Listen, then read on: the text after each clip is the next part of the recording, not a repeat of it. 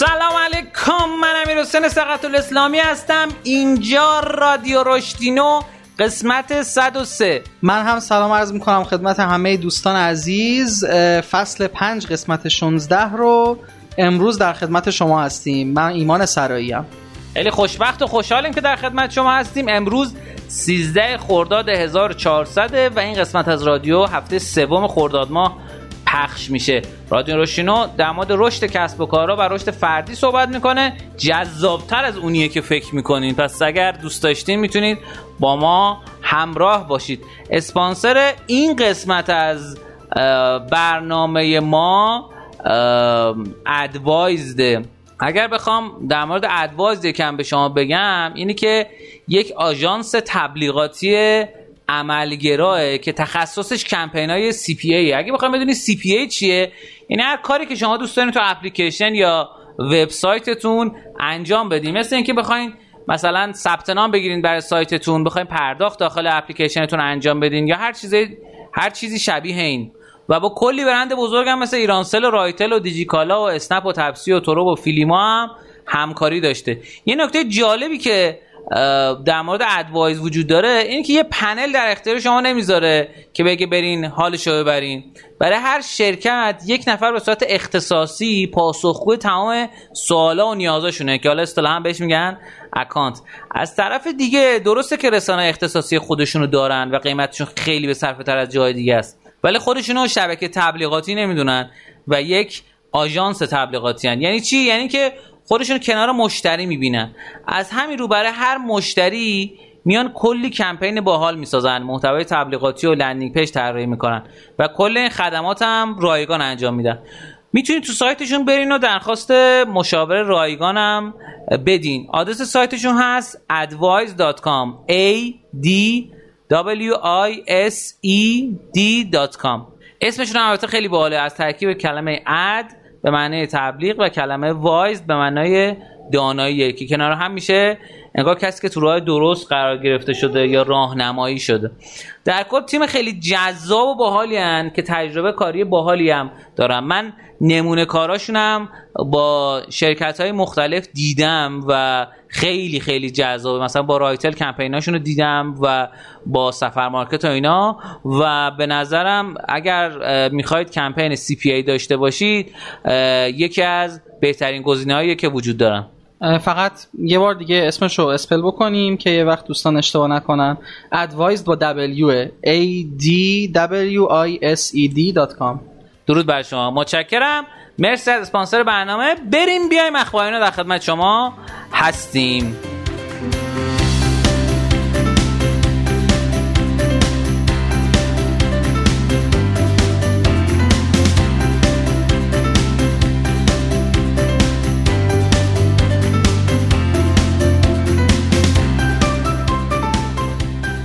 تو قسمت اخبارینا ما اخبار جدید کسب و کاری و اتفاقات جدید میگیم. امیدوارم که به درتون بخورن و ازش استفاده بکنید. خبر اولی که می‌خوام خدمتتون بگم و مثل بمب ترکید و تکه هایش ما را در نوردید اینه که در از شرکت موزم آمازون شرکت MGM رو خرید. حالا MGM چیه؟ کیه و کجاست؟ شما می‌خوای نکته بگی؟ من می‌خواستم یادآوری بکنم MGM همون شیر است که اول همه تاموجریا یه غرشی می‌کرد. اون ام جی امه درود بر شما. مترو گلدن مایر و با قیمت 8 میلیارد و 450 میلیون دلار شرکت فیلمسازی ام جی ام یا مترو گلدن مایر رو خریداری کرد. شرکت ام جی ام 97 سال پیش تأسیس شده و آمازون 1996 یعنی 25 سال پیش.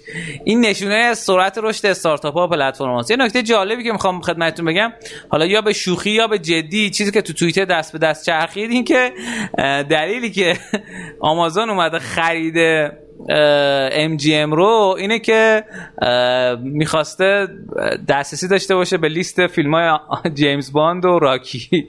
یه نکته بود که البته احتمالا بیشتر شبیه شوخیه. و نکته بعدی هم اینه که اگه خاطرتون باشه تو قسمت قبل در موردش صحبت کردیم. آمازون یه سرویسی داره به نام آمازون پرایم که آمازون پرایم واسه ترغیب آدماست به اینکه بیان سرویس مثل اگر دیجی کالا مشابه شه بخوایم نظر بگیریم میشه دیجی پلاس. یعنی اینکه شما وقتی اینو بگیرید یه سری قابلیت ها بهتون میده. مثلا سریعتر شما می‌تونید کالاتون دریافت دریافت کنید. می‌تونید با time بیشتری بازگشت داشته باشید. و کل اتفاقات شبیه این اشانتیونش یه چیزیه به نام آمازون پرایم که ویدیو کلی شما می‌تونید ببینید و کلی داره برش ویدیو تولید می‌کنه. ام جی ام اومده خریده و اضافه کرده در راستای این اتفاق که اتفاق خیلی جالبیه. آقا شما تحلیلی در این حوزه داری؟ آیه ایما خان نه. خب خیلی ممنونم واقعا که تحلیل نداری. خیلی صادقانه و خیلی زیبا با این موضوع برخورد. می‌دونی چرا گفتم نه؟ واقعیتش حالا امروز در... دست. امروز توی به اصطلاح آموزینو می‌خوام در مورد یه موضوعی صحبت بکنم. اینکه ما خیلی وقتا یه تحلیلایی می‌کنیم یه حرفایی هم می‌زنیم بعد فکر بعد فکرم می‌کنیم درسته. و این چه آسیب هایی داره. می‌خوام یکم در مورد این امروز صحبت بکنم. با به نظرم جالب بود که شما از من بپرسید بگم نه. آقا ندارم تحلیل. من آدم برای همه چی نباید تحلیل داشته باشه؟ کاملا تصادفی بود این از قبل برنامه‌ریزی نکرده. خب خیلی عالی. بریم. نه نریم بیایم. یه خبر جالب دیگه اتفاق افتاده که یک گروهی به نام آقا اینو شما بخون. فکر کنم حواس باشه. بعید ها. حواس نیست قطعا دیگه. حواس مدیا گروپ گفته که 75 درصد مصرف کنندگان میگن که اگر برندها از بازار ناپدید بشن اهمیتی براشون نداره و به راحتی جایگزین پیدا می‌کنن. این دوازدهمین سال متوالیه که ارزش برندها کاهش پیدا می‌کنه.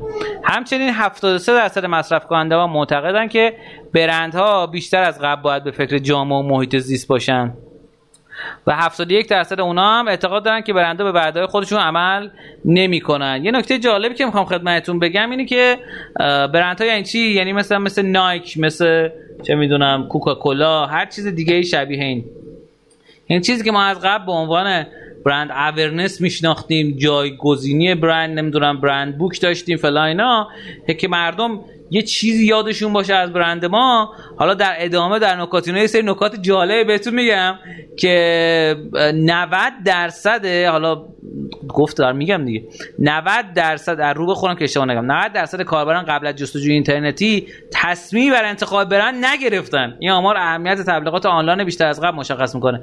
یعنی می‌تونیم به کاربران جهت بدین. اگه شما برند خاصی ندارین و اینها زیاد نگران واسه این موضوع نباشید نکته بعدی این که 73 درصد مصرف کنندگان معتقدن که برندها بیشتر از قبل به فکر جامعه محیط زیست باشن. این تاثیر کمپین سوشال ریسپانسیبیلیتی رو نشون میده. یا همون CSR ها Corporate Social Responsibility ها که آقا واقعا یه برند داره پول در میاره. باید حالا یه کمک هم بکنه به محیط زیست و الاخر اینم خبر دومی بود که می‌خواستم خدمتتون بگم. بریم بیایم نکاتینو در خدمت شما هستیم.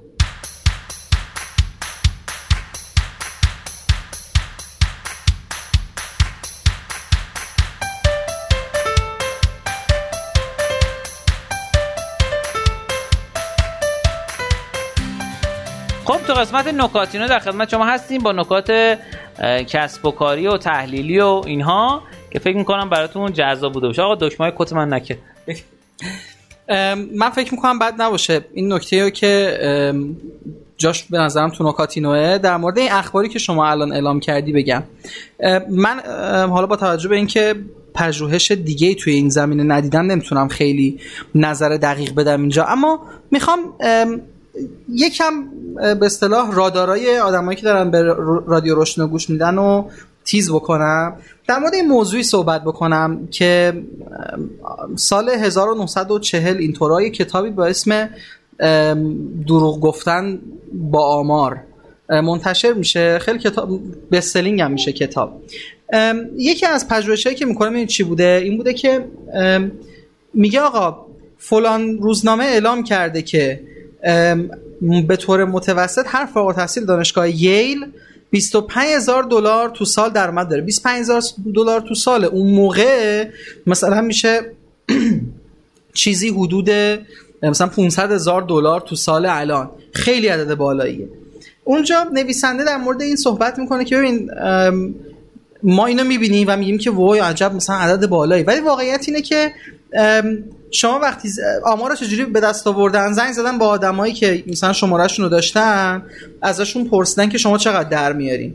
اولا چند درصد احتمال داره اینایی که دارن در میار این مثلا بهشون زنگ زدیم واقعا انقدر دارن پول در میارن.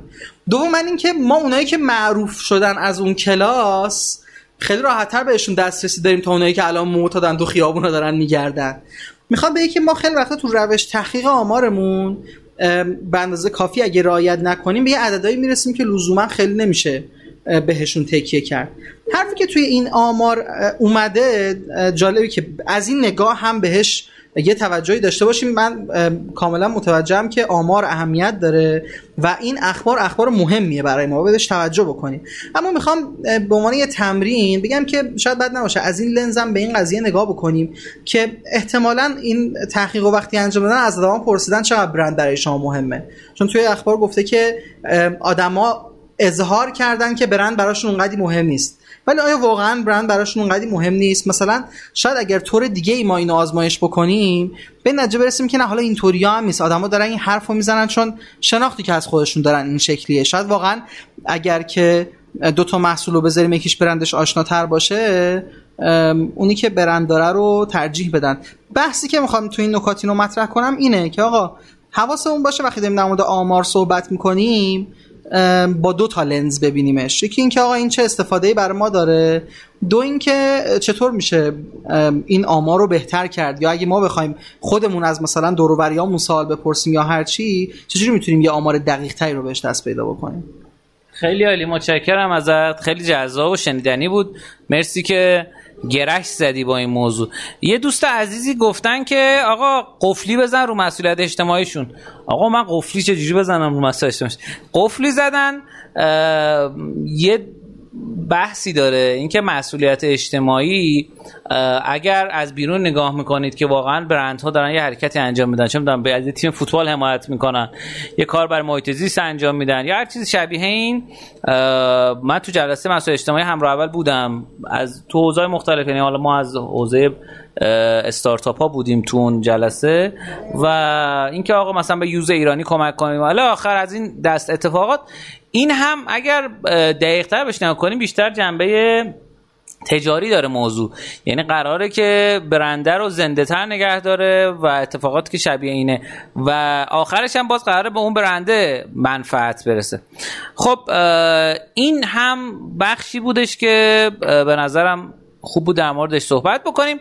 اما نکاتینایی که بنده می‌خوام در موردش صحبت بکنم سه تا نکته مرتبط با همه که فکر کنم خیلی براتون جذاب و جالب باشه که یه تیکش رو از اخبار گفتیم. می‌خوام تاثیر تبلیغات کلیکی رو خدمتتون عرض بکنم. اینکه کاربرا به طور متوسط ماهی 1700 تا بنر تبلیغاتی می‌بینن. اما فقط به نصفی از اونا توجه می‌کنن.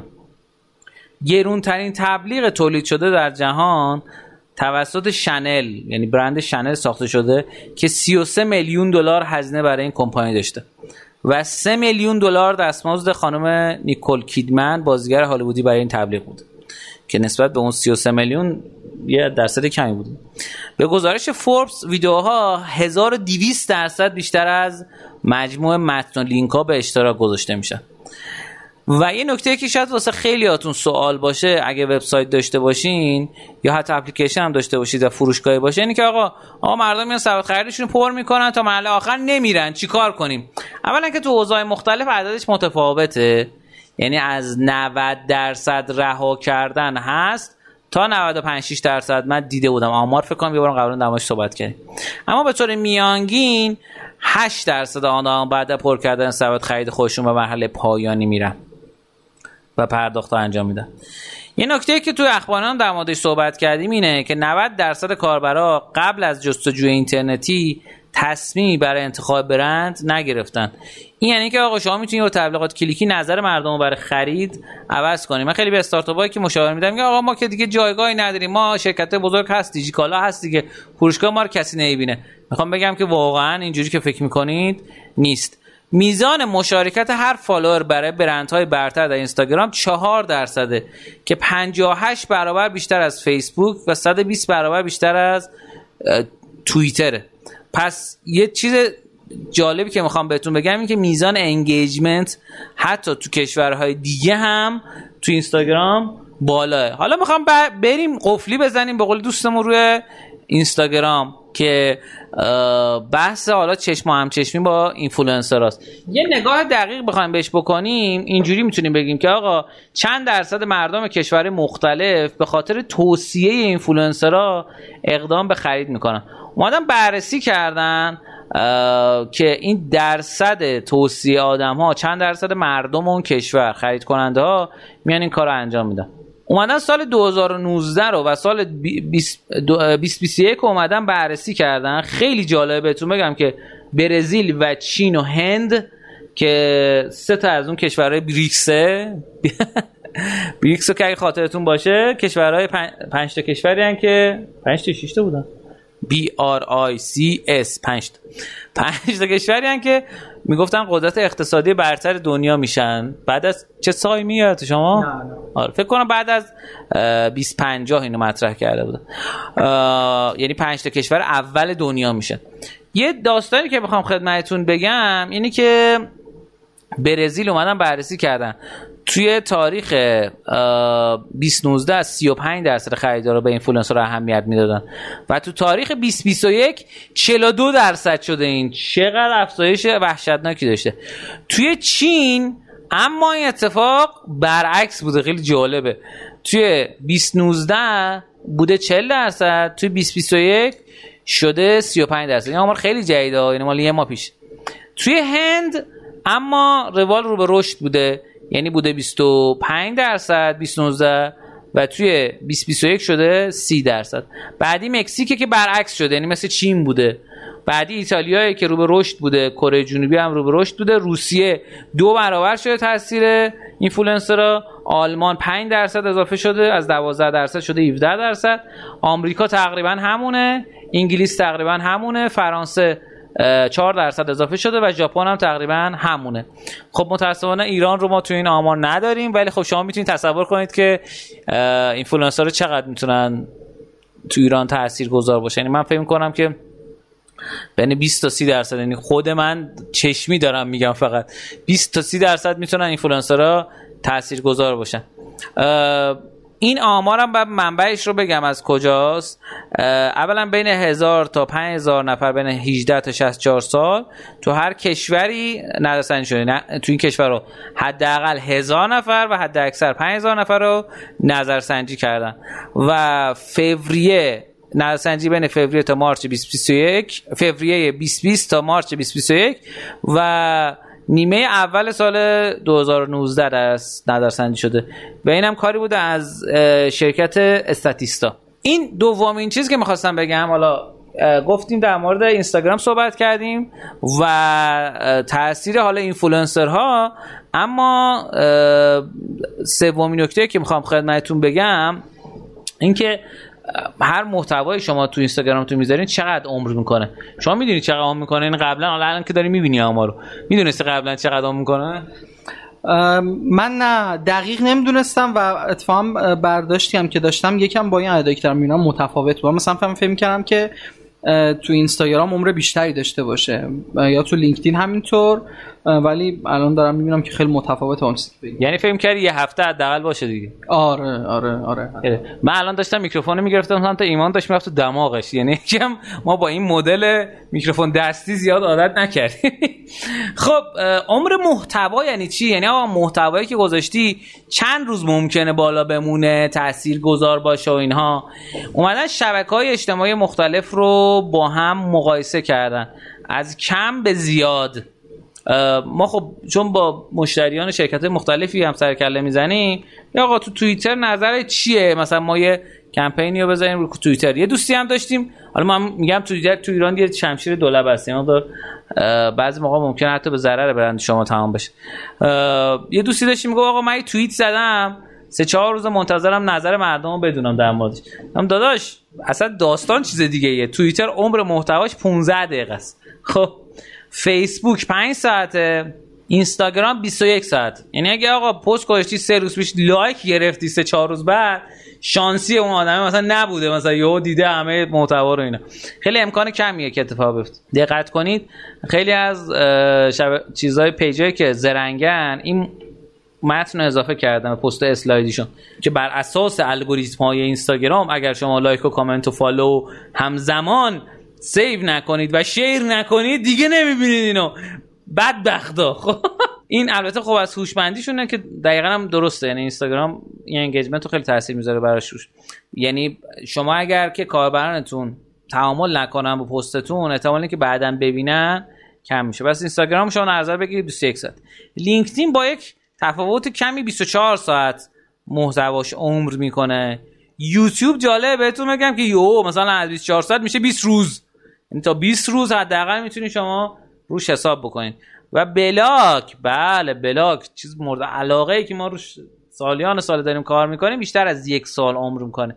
یعنی چرا؟ چون مثلا شما یه مقاله می‌تونید اول 2021 بنویسید توقع داشته باشید تا آخر 2021 مردم روش های درآمدزایی دلاری 2021 رو ببینن و آپدیتش هم می‌تونید بکنید در گذر زمان. پس اینو در نظر داشته باشید که اینستاگرام خر... درست engagement بالاه من یه جنبندی بکنم از این ست نکات اینو. درست engagement بالاه درسته که مردم به نظر من مثلا 20 تا 30 درصد بر اساس پیشنهاد اینفلوئنسرها حداقل میان خرید می‌کنن. اما اگه می‌خواین پایدار رو روی مخاطبتون تاثیر بذارین اینو در نظر داشته باشید اون جایی که مردم search می‌کنن اینستاگرام نیست. اونجا اسم آدما رو سرچ می‌کنن و تبلیغات رو می‌بینن. و 21 ساعت میانگینه. 21 ساعت هم خیلی شبیه 24 ساعت استوری ها این در نظر داشته باشید این خیلی اون استوریه میاد تن لبه به لبه این کارو می‌کنه. یعنی خیلی تاثیرگذاری بیشتری داره. استوری جدیدن انگار بر اساس چیزی که متوجه شدیم. ولی خب نمیشه بگیم اصلا پستم نباید گذاشت. یه نکته که وجود داره اینه آقا یا خانم محترمی که دارین این قسمت از رادیو رو گوش می‌کنید بدانید که اگر می‌خواین که یک اصطلاحا به قول ما یک کاژول انرژی مصرف کنید و تولید محتوا بکنید اینو باید به طور میانگین هم روی بلاگتون سایتتون هم روی اینستاگرامتون اینو پخش بکنید. خب دیگه حوصله ایمان داره سر میره و محتوای جذاب و هیجان انگیزش می‌خواد ما رو شگفت زده کنه. نکاتینو تو گفتی دیگه. درسته؟ خب بس بریم بیایم آموزین رو در خدمت شما هستیم.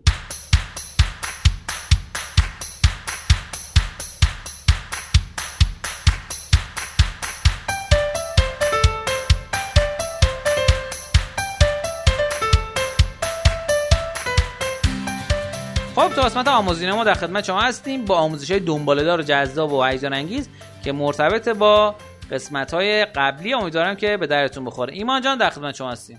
خواهش می‌کنم. امروز می‌خوام در مورد یه موضوعی صحبت بکنم که برای خود من خیلی جذاب بود. روز اولی که یکم در موردش مطالعه کردم و از موقع به الان واقعا دارم همه جای زندگیم میبینمش. بحثی که می‌خوام مطرح بکنم اینه که چرا مدیرا هیچ وقت اشتباه نمی‌کنن؟ آره. مسئله اینجاست که واقعا مخصوصا تو بحثای انسانی مدیرا واقعا کم پیش میاد که اشتباه بکنن. مثلا مدیر وقتی داره با یه نفر کار می‌کنه و میگه که به نظر من این آدم آدم تنبلیه معمولا درست میگه. یا اگه میگه که نباشه میشه دیگه آره. و خب حالا ما ممکنه که اینو با یه نگاهی بعضی وقتا مثلا بگیم خب آره درسته همینطور هست. یعنی مثلا و اینکه بقیه در مورد ما چی میگن روی ما تاثیر می‌ذاره. اما می‌خوام یکم عمیقتر بشم توش و یکم عمیقتر بگم که چیا رو اگر بهشون توجه بکنیم و چه داستانهایی رو اگر که بشنویم متوجه میشیم که چقدر تاثیرات این قضايا زیاده.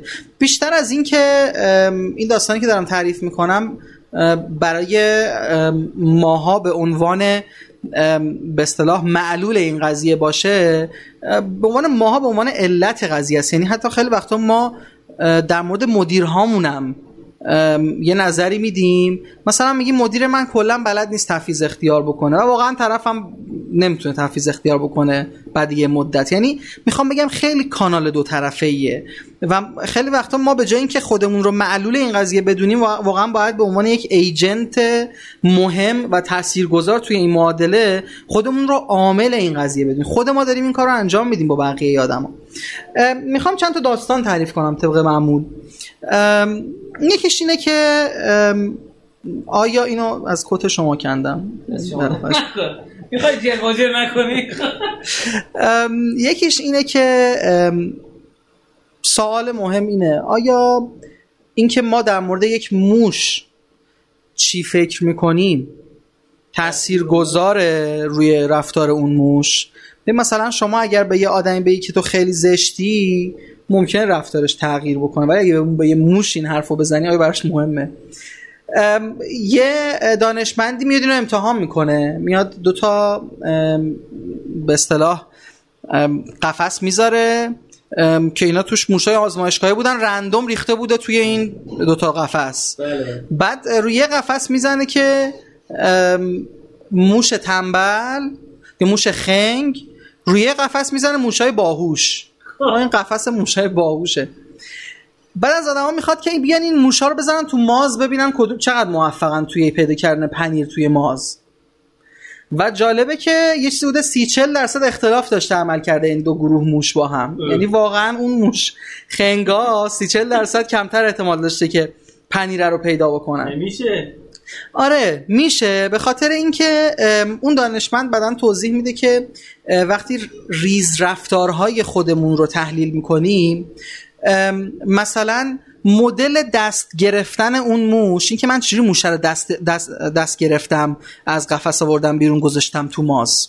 یه موش خنگو گرفتم یه موش باهوش. آره تو ذهن خودم اگه ب... مثلا می‌گفت جالب بود. می‌گفت آدمایی که فکر می‌کنن موش خنگه موش خنگه رو سفتتر می‌گرفتن و موش باهوشه رو با یه لطافت. بیشتری می‌گرفتن. خود این میگه باعث باعث میشه که هورمون هایی که توی اون موش ترشح میشه متفاوت باشه.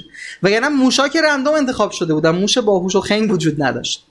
یا مثلا اینکه تو هاروارد یه مطالعه می‌کنه توی مدارس میگه که آقا ما می‌خوایم به جای این تست هوشایی که شما می‌گیرین تست هوش آکسفورد ببخشید هاروارد رو بگیریم.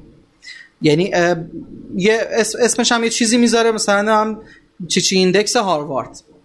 میگه ما این تست اگه از شما بگیریم می‌تونیم تشخیص بدیم که کدوم یکی از دانش, دانش آموزای شما آدمای تیزهوشی این تست رو از چندین مدرسه تو آمریکا می‌گیرن. بعد تموم که میشه میرن معلم میگن که ببینین شما دانش آموز دارین مثلا از نمره مثلا فرض کن از یک تا ده از نمره یک دارین تا مثلا نه. و مثلا فلانی چه حسین و علی و نازنین مثلا اینا هوششون هشت و نوه ولی به هیچ عنوان شما به روتون نیارید یه وقت. ما از تو دوربینا چک می‌کنیم. اصلا نباید این رو بروز بدین و اون طرف بفهمه که داریم به اصطلاح برخورد خاصی باش می‌کنیم این ترم میگذره و تمام میشه اینا امتحاناشونو میدن و اینا. واقعا هم این سه نفر نمرهشون از همه بالاتر میشه با اختلاف و میگن خب بله ما تو این تست هاروارد به شما گفته بودیم دیگه. با این تفاوت که ما سه نفر آدم نرمال رو به شما گفتیم یک. تو اینکه اصلا تست هارواردی وجود نداره. ما علکی تست مسخره گرفتیم از اینا.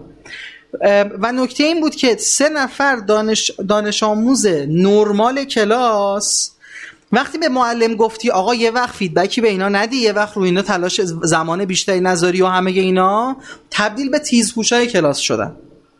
دارم در مورد چی صحبت می‌کنم؟ دارم در مورد تاثیر نگرش ما بر رفتار دیگر این تلقین نیستا ببینید این تلقین اینه که من نگرشم نسبت به خودم رو خودم تاثیر می‌ذاره. تلقین هم درسته. تلقین هم چیزیه که پیش میاد. من اگه فکر کنم آدم تنبلیم رفتارهای مدل تنبلی از خودم بروز میدم. اما من دارم در مورد تاثیر رفتارهای من ببخشید تاثیر نگرش های من بر آقای امیرحسین سقط الاسلامی حرف می‌زنم که من اگر فکر کنم که امیرحسین دور از جونش تنبله امیرحسین رفتاری از خودش نشون میده که تنبلی رو به من مخابره می‌کنه. به این میگیم پیشگویی خود تحقق شونده. جالب ترین داستانی که من توی این زمینه دیدم البته جالب ترین داستانی که توی این زمینه دیدم یه دانشمندی بود که بحث می‌کرد که نابینایی چیز واقعی نیست. یادتون باشه فکرم قسمت اول در موردش که صحبت کوچیکی کردم که نابینایی یک چیز مصنوعیه. اصلا ما آدم نابینا نداریم. ما باور می‌کنیم که یه سریا نابینان این باعث میشه که اونا نابینا بمونن. نگاه نگاه اصلا عجیب غریبیه. یکم مسخره به نظر میاد. اما اونم انقدر ساده حرف نمی‌زنه. اون داره میگه که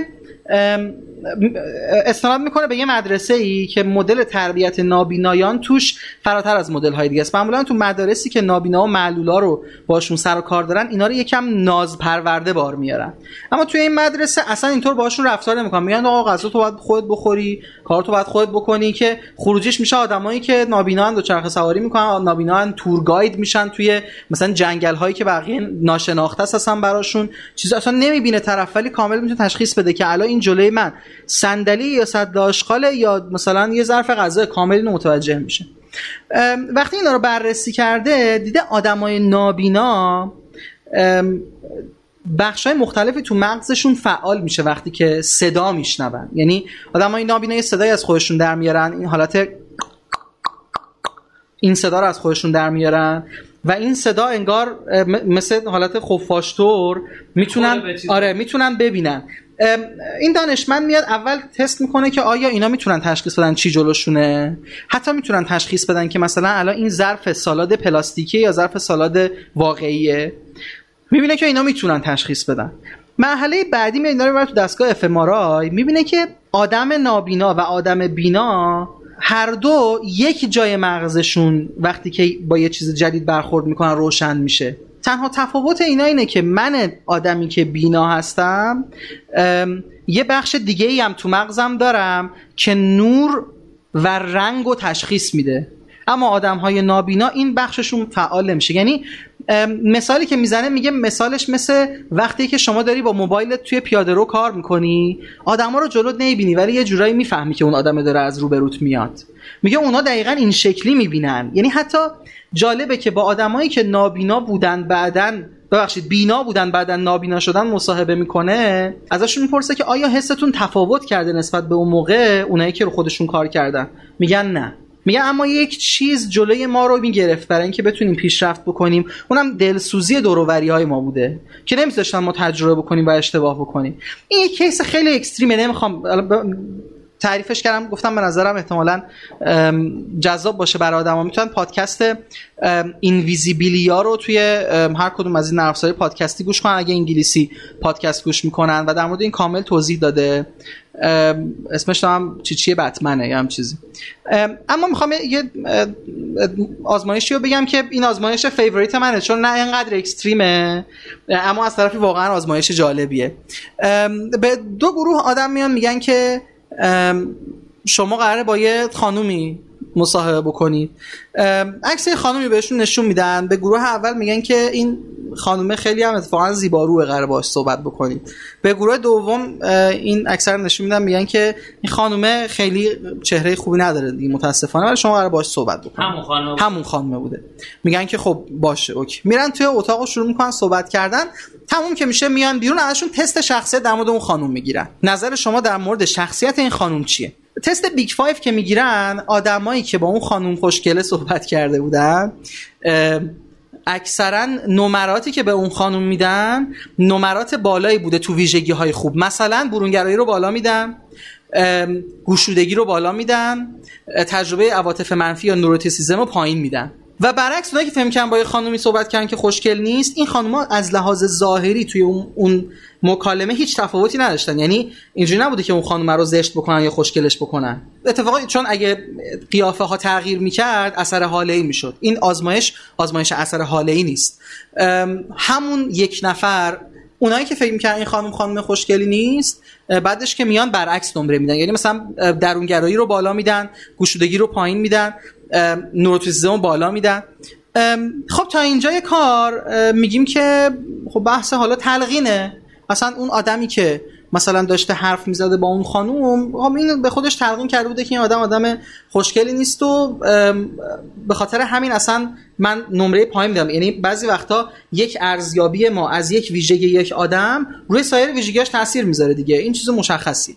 داستان از اینجا جالب میشه که آقا این وی این وایسایی که رکورد شده بود توی این مکالمات رو می‌برن به آدمایی پخش می‌کنن که اونا اصلا نمی‌دونستن داستان چی بوده. صرفا میگن آقا لطفا شما به این مکالمه گوش بده و نمره بده به این خانوم. به نظرت ویژگی های این خانوم چیه؟ اونا هم وقتی که نمره میدن مشابه عمل می‌کنن. یعنی مکالماتی که آدما فکر می‌کنن با خانم زیبا دارن صحبت می‌کنن نمرات خانم رو بالا میدن. طرف نمی‌دونسته داره این کی با کی داره حرف می‌زنه اصلا قضیه از چه قراره چه خبره. و اون اون طرف نمره ها رو پایین میدن. نکته اینجا چیه؟ ببینین چقدر تصویر اون مردی که می‌خواسته با اون خانم صحبت بکنه فراتر از صرفا برداشت خودش رفته. یعنی حتی روی رفتار اون خانوم هم تاثیر گذاشته. باعث شده نفر سومی که داره نگاه می‌کنه اون خانوم رو آدم مثلا برونگرا یا درونگرا ببینه. آدم گوشوده یا آدم آدم ناگوشوده ای ببینه. می‌خوام بگم خیلی وقت یعنی, یعنی اینکه openness to experience یعنی اینکه چیزای جدید رو مثلا تجربه می‌کنن. نکته ای که می‌خوام بگم اینه که دلیل اینکه مدیرا و حتی خود ما معمولا اشتباه نمی کنیم اینه که ببین من الان اگه بگم که آب تو پنجاه درجه جوش میاد خب تو صد درجه جوش میاد. اصلا مهم نی من چی میگم. ولی اگر من در مورد یک انسانی یک باوری داشته باشم باور من روی اون آدم تأثیر گذاره به خاطر همین خیلی وقتا ما فکر می‌کنیم که درست داریم تشخیص میدیم. در واقع کاری که داریم انجام میدیم مثلا این تستای شخصیت MBTI رو که می‌زنن برا بدو استخدام. یکی از دلایلی که الان توی جذب و استخدام میگن که اصلا این کارو نکنید اصلا تست شخصیت ها در کل منسوخ شده به غیر از یکی دو موردش دلیلش همینه. دلیلش اینه که ببین شما فکر دو موردش کدومه؟ این Big Five و الان یکم دارن روش کار می‌کنن و تستای شخصیتی که مبتنی بر نقاط قوتن. که جلسه قبل ایتون باشه با هم صحبت کردیم. دو جلسه قبل اشتباه نکنم دقیقا نکتهش نکتهش اینه که ما فکر می‌کنیم داریم طرف رو می‌شناسیم ولی واقعا ما طرف رو نمی‌شناسیم. ما فقط داریم به رفتار طرف جهت میدیم و اصلا به خاطر همینه که خیلی وقتا مدیره 20 تا کارمند عوض کرده بعد میگه که این کارمندا هیچ کدومشون تعهد کاری ندارن. ببین بحث تعهد کاری اون نیست. تو داری یه کاری انجام میدی که رفتار اون آدم رو کانالیزه می‌کنی به این شکل. وگرنه مگه میشه 20 نفر آدم استخدام کردی همشون تعهد کاری نداشته باشن؟ یه جای کار به قول یه نفر می‌گفت یه روانشناسی میگفتش که ببین اگر که با نفر اول مشکل داشتی با نفر دوم مشکل داشتی با نفر سوم مشکل داشتی بیا فکر کن ببین چه چیزی مشترک بوده بین این سه نفر. تو مشترک بودی بین این سه نفر. مشکل اصلی تویی. به خاطر همین خیلی وقتا خوبه که ما این شکلی به قضايا نگاه کنیم. تو حوزه منابع انسانی این نگاه خیلی نگاه مهمیه. واقعا من تجربه این رو داشتم که وقتی با مدیر صحبت کردم و بعد تو طولانی مدت باهاش در مورد این مسئله یکم بیشتر گپ زدم و نگاه مدیر یکم تغییر کرده رفتار کارمنداش تغییر کرده. خودش باورش نمی شده یعنی واقعا می‌گفت مگه میشه آخه این همون آدمه. ولی بعد دیده که نه مثل اینکه واقعا اون چیزی که ما در مورد آدم فکر می‌کنیم ناخداگاه روی رفتار اونها هم تاثیر داره. خیلی عالی. متشکرم ازت. ایمان جان خیلی جذاب و شنیدنی بود.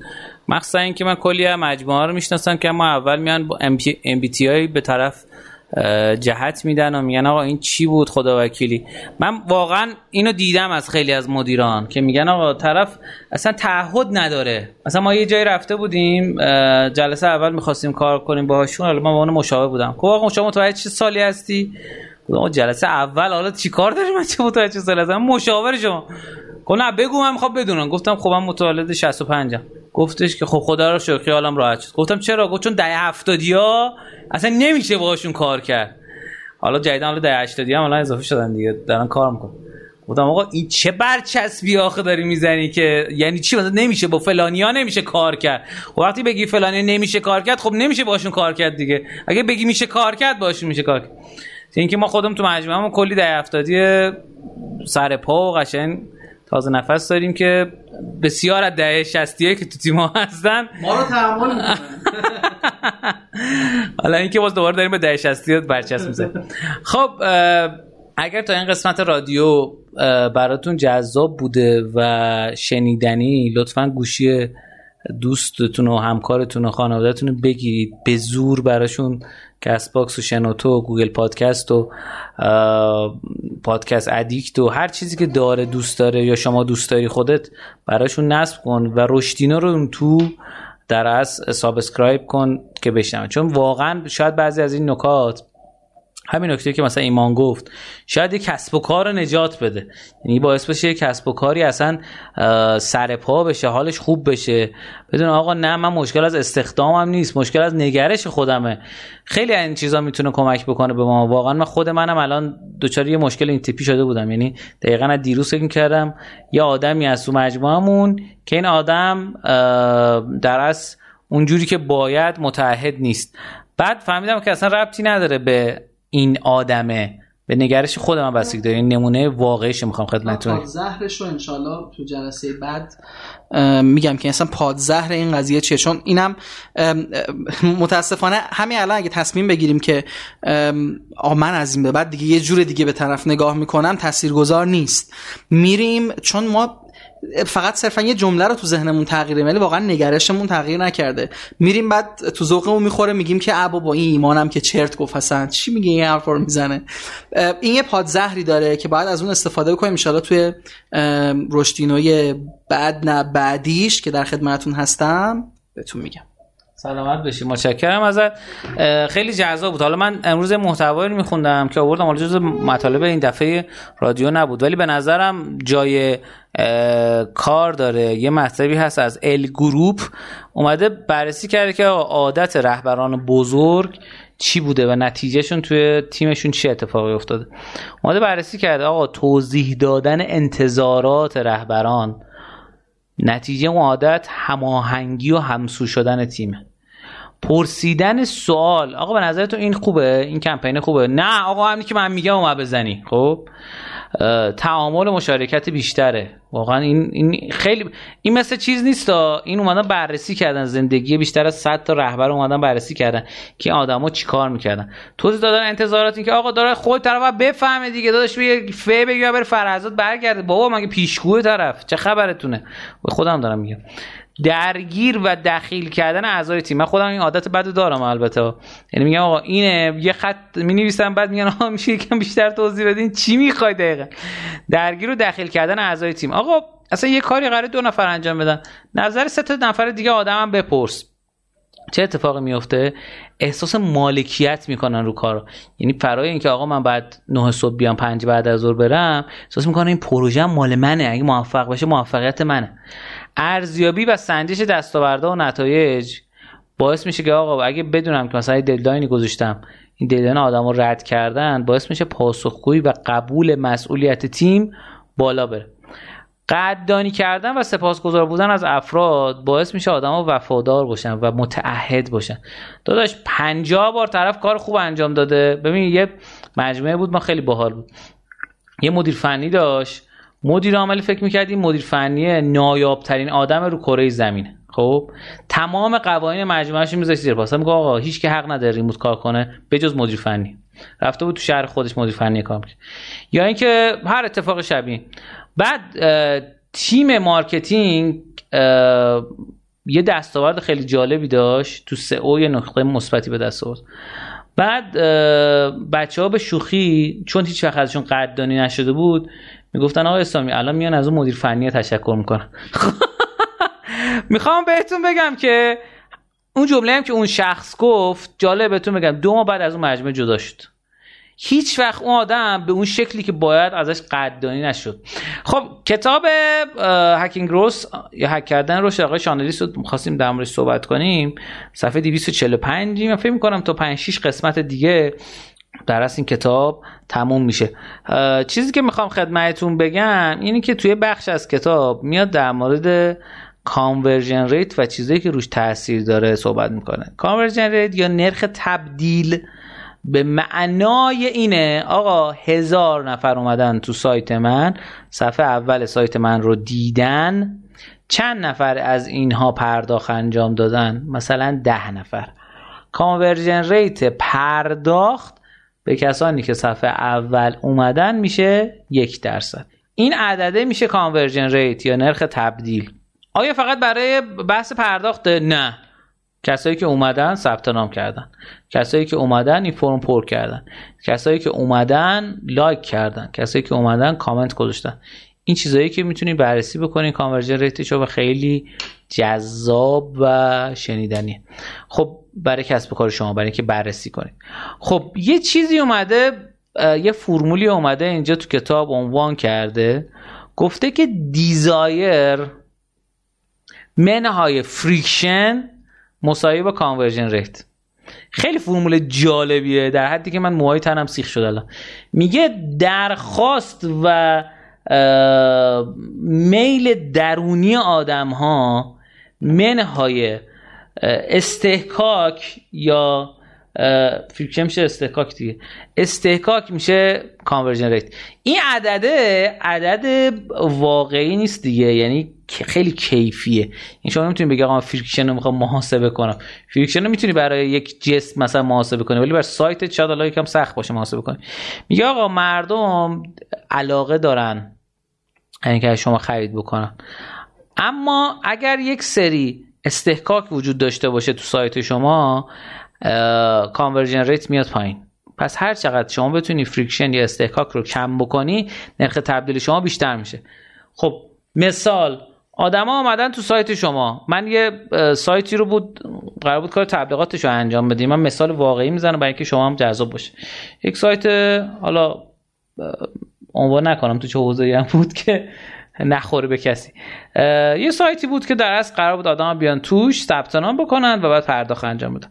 گفتم اجازه بدین قبل از اینکه ما کمپین روش اجرا بکنیم بیایم بررسی بکنیم که این اصلا من خودم می‌خوام پرداخت بکنم چه مرحله باید طی کنم. جالب بهتون بگم ثبت نامش که دو سه بار خطا داد. یعنی تا وقتی که من بخوام برسم به اون نقطه ای که بتونم اصلا اپلیکیشن رو ببینم. بعد خواستم حالا بگم آقا اولیو زدم پخش بشه. زد که نمی‌تونی پخش کنی. شما امتیازتون کمه. دومی زدم همینه گفت. سومی. خب گفتم حالا امتیاز الان کجا؟ فقط خطا رو داد به من. یعنی این friction دوم. رفتم ببینم خب حالا امتیاز چجوری بگیرم؟ با پنلی داره من مثلا شارژ کنم افزایش چیز بدم. دیدم که نوشته که امتیازات شما مثلا 20 امتیاز. گفتم خب اینو من چیکار کنم؟ دیدم یه قسمتی داره خرید امتیاز. خب یعنی ببین دوباره شد سه تا. رفتم خرید امتیاز. بعد گفت آقا چند امتیاز می‌خوای بخری؟ گفتم من چه می‌دونم؟ من یه ما می‌خوام از استفاده کنم ببینم چیه. چه معنی داره اصلا این؟ این چهار تا. پنجمی friction آقا من نمی‌دونم اصلا چقدر امتیاز می‌خواد. پنج تا اتفاق افتاده بود که گفتم آقا اصلا ببخشید تا این ظاهر درس UX سایت اپلیکیشن بهتر نشه اصلا نمیشه روی این تبلیغ انجام بده چون نتیجه نمی‌تونی بگیری.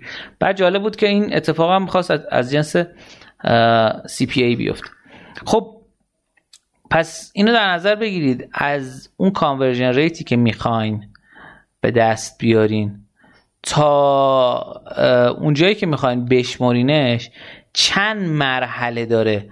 چند تا قسمت داره برای اینکه شما به اون برسید. خب این اتفاق اتفاق خیلی مهمیه که باید بهش نگاه بکنید. متشکرم از اسپانسر برنامهمون ادوایز که می‌تونه برای شما کمک بکنه که conversion rate تون رو و نرخ تبدیلتون رو بهتر بکنید. امیدوارم که پررشد و پرروزی باشین. اینجا از ایمان خداحافظی می‌کنیم. ایمان جان خداحافظ. خداحافظی می‌کنم. خوشحالم که در خدمت شما بودم. متشکرم. اسپانسر ما ادوایز ADWISED آژانس ادوایز که می‌تونید باشون CPA یا درخواست برای اکشن برای سایت اپلیکیشنتون کار بکنید. بریم بیایم مهمانینا در خدمت شما هستیم.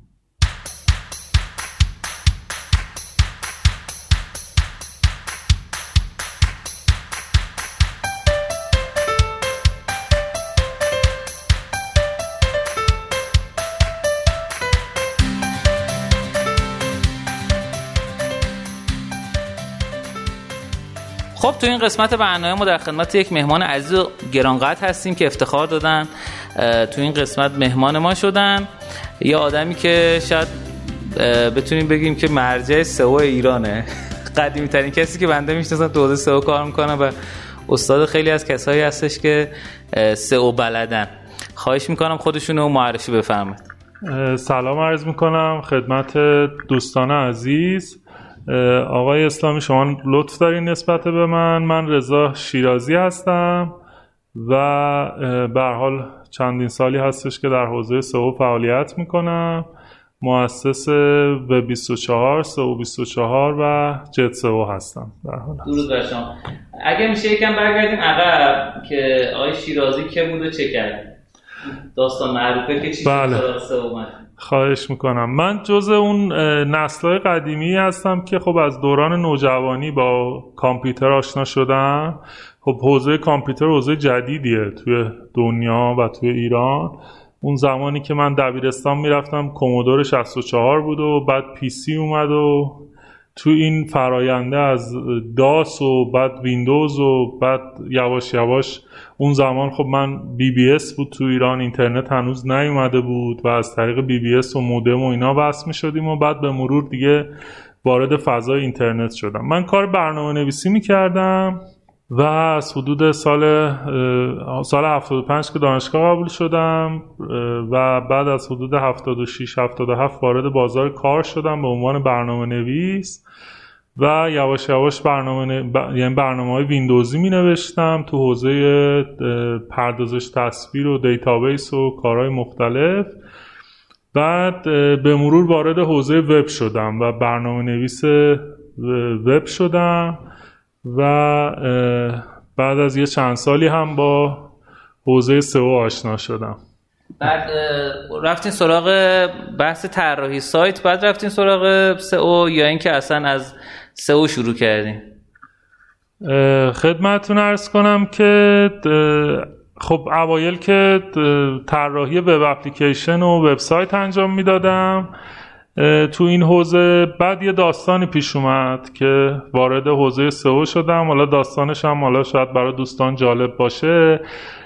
اتفاقی که افتاد این بودش که خب من اول حدود سال حدودای سال 80 79 این حدودا بود که یه سایتی برای اون همون شرکت که برنامه نویسش بودم طراحی کردم به زبان انگلیسی. اون شرکت نرم افزارهای پردازش تصویر تو حوزه طراحی فرش و پارچه و در واقع موضوعات مرتبط با کتکم داشت و این سایت رو ما به زبان انگلیسی طراحی کردیم و یه سری مواردی رو رو سایت رعایت کردیم و اتفاقا باعث شد که صادرات نرم افزار شکل بگیره و دو سال پیاپی هم این شرکت صادر کننده نمونه نرم افزار شد در کشور.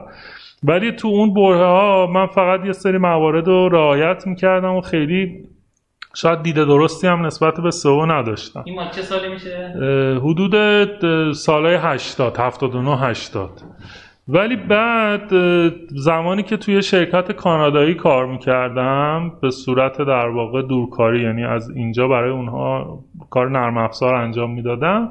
یه روز مدیرم از من خواستش که یه کنفرانس آنلاینی داشته باشیم اونجا به من آموزش SEO بدن و در واقع تمایل ایشون این بودش که تیممون هم تو ایران توسعه پیدا بکنه و من مدیر تیم بشم و یه تیمی رو تو ایران تشکیل بدیم برای همکاری با اون شرکت کانادایی. منم اون موقع خب پاسخی که به ایشون داشتم این بودش که حالا SEO یا SEO که ما تو ایران بهش میگیم یه کار خیلی ساده و پیش پا افتاده است و یه چند تا کلمه رو تو صفحه تکرار می‌کنیم و میاد بالا برای همین من خیلی نیاز به آموزش ندارم.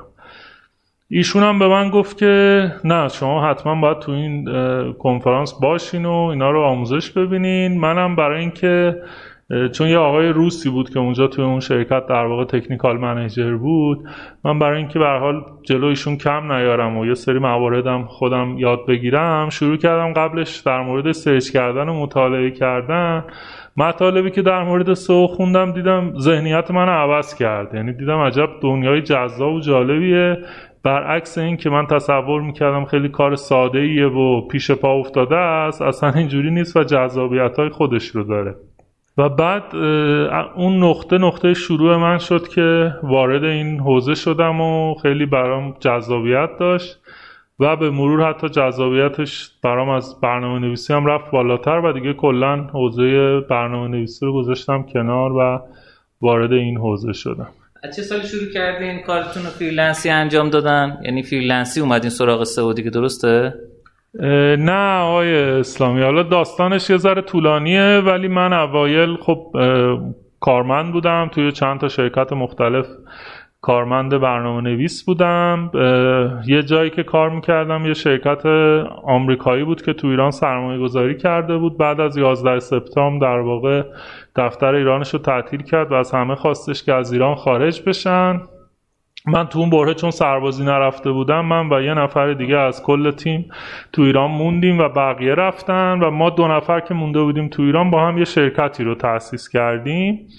یه یه سالی کار کردیم و بعد من از دوستم جدا شدم و رفتم سربازی. شرکتی بود؟ شرکت یه شرکتی به اسم Prime Clinical Systems نرم افزارهای بیمارستانی توی آمریکا. 70 درصد بازار آمریکا دست این شرکت تو این نرم افزارا. اون زمان من برنامه نویس Java بودم تو این شرکت و با Java کار می‌کردیم.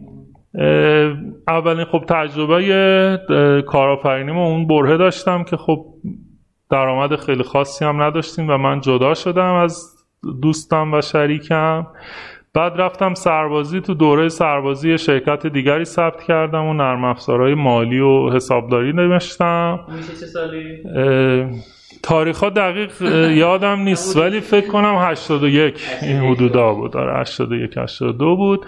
بعد اون شرکت الان هست ولی من دیگه توش یعنی اون شرکت من پدرم طراح کار مالی می‌کنه و در واقع برادرم دیگه اون نرم افزارا رو ادامه داد و اصلا سیستم های جدید نوشتن و اینا. ولی من دیگه باهاشون همکاری نداشتم. بعد تو دوران سربازی مشاور یه مجموعه دیگه ای بودم که اون مجموعه هم کار تولید نرم افزار تو حوزه کارگزارای بورس و نرم افزارهای مالی داشت که باز اون شرکت هم تقریبا کل کارگزارای ایران تو اون بره مشتری اون شرکت بودن. بعد مدیر اون شرکت به من پیشنهاد داد که سهامدار بشم و تو همون دوره سربازیم و بلافاصله بعد از اون در واقع سهامدار اون شرکت شدم و یه دو سه سالی هم اونجا بودم. و بعد از اون از اون شرکت که جدا شدم توی برهه‌ای به صورت دورکاری با یه شرکت کانادایی کار می‌کردم. نه به صورت freelance ی یعنی با کارمند بودم ولی دورکاری کار می‌کردم. و بعد از اونم به خاطر بحث تحریما و انتقال پول دیگه از طریق بانک امکان نداشت و بعد از صرافی کار می‌کردن. نه علیرغم که خیلی علاقمند شده بودن تو ایران سرمایه گذاری کنن و حتی یه بار مدیر اون شرکت اومد ایران دفتر بگیریم و بعد من اونجا تیم را بندازم. به مرور حجم همکاریمون با شرکت کمتر شد و به 24 و 3 و 24 در واقع از اون موقع جدیتر شکل گرفتن و حالا بعد از یه چند باری که حالا تجربه شراکت داشتم و کارآفرینی داشتم و اینها دیگه با و 24 و 24 اومدیم جلو. و 24 طراحی سایت می‌کرد درسته؟ یعنی از ابتدا یا اینکه کار دیگه انجام والا 3 و 24 من سال 85 ثبت کردم دومینش رو. اون زمان واقعا نمی‌دونستم تو فارسی به سئو چی میگن به SEO در واقع چی میگن. روی سری از کلمات کار کردم. اولم به 24 یه دومینی داشتیم به دیزاین 24 داتایار بود. بعد از سال 87 جدی اومدیم جلو. کار طراحی سایت و سئو انجام می‌دادیم ولی اون زمان هیچکی اصلا نمی‌دونست سئو چیه. یعنی مشتری براش وجود نداشت که بگه مثلا من سئو می‌خوام. باید می‌رفتی برای یه سری آدم توضیح می‌دادی که کار چیه و به چه دردی می‌خوره. برای همین یه ذره سخته یه همچین کاری انجام دادن. بعد ولی خب به مرور شاید مثلا در عرض سه چهار سال یعنی یه ذره اومدیم جلوتر حدود سالهای 90 این حدودا خیلی شناخته شده تر بود. من یه اتفاق خیلی جالبی هم تو زندگیم افتاد یعنی تو این مدتی که در واقع تو این حوزه فعالیت می‌کنیم خب من اوایل واقعا برام عجیب بود. هیچکی نمی‌فهمید من چی کار می‌کنم و بعد هم برای همه هی باز می‌کردی که این شغلت چی هست و خیلی هم گفتن خب که چی؟ حالا مثلا تو گوگل بیاد بالا حالا چی میشه؟ یه بار من همسرم جارو برقی خونه رو داده بود تعمیرگاه و تعمیر کنن و من رفتم که از تعمیرگاه بگیرم. یه در واقع تعمیرگاهی بود توی زیرپله توی یوسف آباد. وقتی رفتم که جارو برقی رو بگیرم دیدم این آقا بلند شد و سلام علیک آقای شیرازی من شما رو می‌شناسم. مقالاتتون رو خوندم و اینا. یه سایتی هم دارم و دارم سوش می‌کنم و بعد حالا ایشون هم پول تعمیر از من نمی‌گرفت. هرچی من اصرار می‌کردم. بعد برام جالب شد. یعنی البته حالا به زور هزینهش رو دادم بهشون و برام جالب شد که اون سالهای اول واقعا هیچکی نمی‌دونسته و چیه و الان خب یه کسب و کاری که کار تعمیر جارو برقی می‌کنه آشناست با این موضوع. دقیقا مثلا یه یک دو هفته بعدش با پسرم می‌خواستیم بریم دوچرخه سواری. باد دوچرخش خالی شده بود و بردمش که باد بزنیم توی باز همون محدوده. بعد اونجا فروشنده که مال لوازم دوچرخه بود به من گفت این دوچرخه رو کجا خریدی؟ گفتم از یکی از مشتریامون گرفتم. گفت کارتون چیه؟ گفتم کار طراحی سایت می‌کنم. بعد گفت طراحی سایت می‌کنی یا سئو هم می‌کنی؟ بعد خیلی برام جذاب بود. یعنی این دوتا اتفاق که با یه فاصله کوتاهی هم افتاد فهمیدم که خب الان توی این مدت حالا شاید مثلا ده سال هفتش ده سالی که گذشته از این داستان چقدر سریع این موضوع تو جامعه جا افتاد. یعنی واقعا اوایل اصلا هیچکی نشنیده بود و نمی‌دونست چیه و الان دیگه مثلا لوازم دوچرخه و تعمیرگاه جارو برقی و دیگه همه می‌دونن نه تقریبا مثلا 95 94 آره. بله دقیقا. یه همچین حدودایی. این دوتا اتفاق برام من افتاد و خیلی جذاب بود برام. اون سال اول مشکل مشتری و نقدینگی و نیرو انسانی و اینا نداشتین؟ چرا؟ البته اتفاقی که افتاد این بودش که خب از کوچیک شروع کردیم. یعنی من وقتی که تصمیم گرفتم که به 24 راه بندازم حالا داستانش هم شاید جالب باشه ولی اون موقع خب معمولا مردم روزنامه همشهری می‌گرفتن و آگهی همشهری میدن اینا. این سایت رو زده بودم تو گوگل هم رو کلمه طراحی سایت اومده بودیم صفحه یک.